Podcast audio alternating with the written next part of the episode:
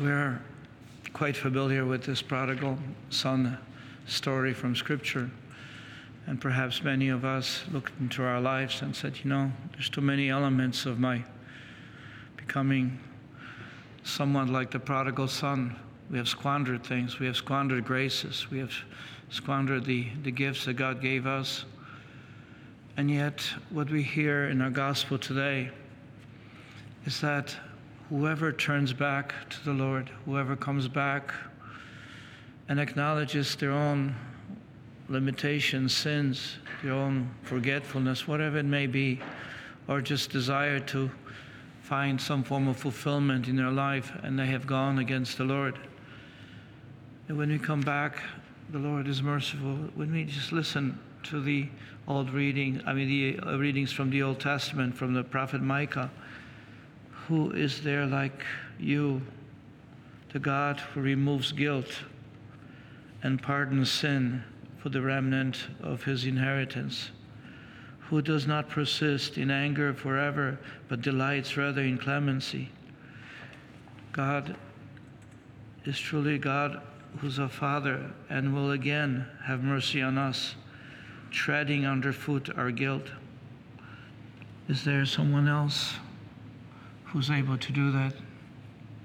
This is what the, the experience of the people of God was the experience that God is truly God of mercy. So for those who turn to Him, He forgives, He removes guilt, He does not in any way hold things against us because He's kind and merciful. And so, as the responsorial Psalm 103 says, Bless the Lord, O my soul, and bless all my being. Bless His whole name. Why? because He does not forget us. He does not treat us in ways that will be destructive to us. He pardons all our iniquities, heals all our ills. He redeems from your life from our life from destruction and crowns us with kindness and compassion. This is the the parable that the Lord gives. Yes, the revelation of God as God of mercy in the Old Testament. It's a revelation of God who's tender, who cares, who really cares for us. And this is when the parable which we read today, when John Paul wrote the encyclical on, on Dives in Misericordia, Rich in Mercy, which is absolutely powerful, powerful document. If you ever are able to read it again and again, it's such, such a rich document on how God treats us. And John Paul used the parable of the prodigal son to show the father's love for the son. He used the, this, this, this parable because it shows not the, the, the prodigal son, because there's plenty of us, but how God deals with his son and how he runs to him. He wants to rescue him. He wants to be a father to him. This is the image of God the Father, which, which so powerfully is described in the scripture today. Who is the Father? The Father who does not he does not condone the, the lifestyle of, of, the, of, the, of his son. Yes, he squandered his grace, but the fact is that he came back, he came to his senses He came to back to his senses because he lost his dignity as a son. And he just wanted to be like one of the workers. No one, no longer a son. And he knows, he realizes what he has done, so he doesn't deserve to be a son again. And he just wants to be like one of the employees because he sees the father treating the employees with kindness and mercy. And so he wants to be just like one of, one of the, uh, those servants, hired servants. And yet the father would not let him. You are my son. You, you are, yes, you have squandered everything, but you're my son.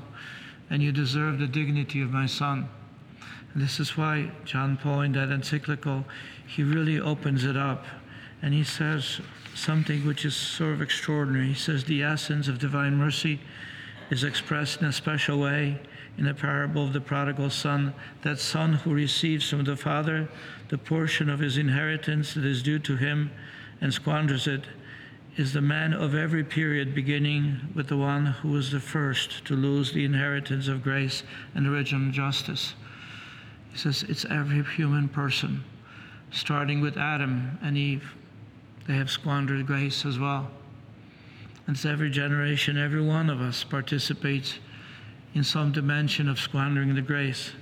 The parable indirectly touches upon every breach of the covenant of love, every loss of grace, every sin. The prodigal son squanders and loses something more important than his material goods his dignity as a son in his father's house. When he becomes aware of this loss, he decides to return to his father's house and ask him to treat him like one of his day workers. Here we have, John Paul says, God the Father who's faithful to the love to the love of us as his children. That love every parent knows. Every parent knows, every family member knows especially, but especially as parents, this fidelity is expressed in the readiness joy and affection with which he welcomes his son when he returns. The father is aware that the fundamental good has been saved, the good of his son's humanity, his dignity, which has been, in a way, found again. In this parable, Christ shows us mercy as love that is able to reach down to every prodigal son, to every human misery and above all to every form of moral misery, to sin. And when this happens, the person who is the object of God's mercy does not feel humiliated, but rather found again and restored to value. The emphasis here of John Paul is that God does not want to humiliate us. He could have said, You deserve it. Now I'm going to treat you like a hired worker because you, you messed up, you squandered it. But God does not do that. And this is where the mystery of mercy is so great. It's the love of God. You know, the mystery of mercy shows us that mercy, mercy, that love that God has, is greater than justice. Yes, God still upholds the justice because we see that He rescued us, but His Son dies for us because we have offended the Lord, we have destroyed the relationship. So God rescues us as human beings, but but his son takes takes the, the, the consequences upon his shoulders of our sin. This is the mystery. This is something that we cannot grasp. Why would God love us so much? Why? Why would God love us so much? And yet he does. That's the truth. That's the truth of the gospel. This is the truth of God sending his Son on our behalf so that he may rescue us, that we may not undergo the full consequences of our sin, that he will take us and he will rescue us if we turn to him. But that's the condition. The condition is we do turn. And this is why the great responsibility that we have for each other, that we have to keep on reminding our brothers, sisters, our children, turn to God no matter what. Turn to Him because He will rescue you. He will forgive you. He will turn, turn back the, the destructive consequences which lead to hell. He'll turn them back and He will bring you home to be safe and sound. So that God's mercy does not in any way remove justice. Justice is still there. The only thing is that He takes upon Himself the consequences of our sin. That's the mystery. That's the mystery, the profound mystery of the Father's love. And this is why in that encyclical is not just the just the uh, aspect of, of the prodigal son, but the Lord says to us the, the, the divine mercy, God's mercy, the Father's love for us, so great that He puts on His Son, and, and the Son volunteers because you know, God's Son says, Here I am, I have come to do your will. He volunteers. He wants to do this on our behalf. And you see, and here it is. You know, John Paul in that encyclical in that chapter 5, he says the Paschal mystery, the divine dimension of redemption uncovers the depths of God's love, which does not recoil before the extraordinary sacrifice of the Son in order to satisfy the fidelity of the Creator and Father towards human beings. The mystery of the redemption is the ultimate and definitive revelation of the holiness of God, who is the absolute fullness of perfection, fullness of justice and love. In the passion and death of Christ, absolute justice is expressed. For Christ undergoes the passion and cross because of the sins of humanity. The sins of man are compensated for by the sacrifice of the man God.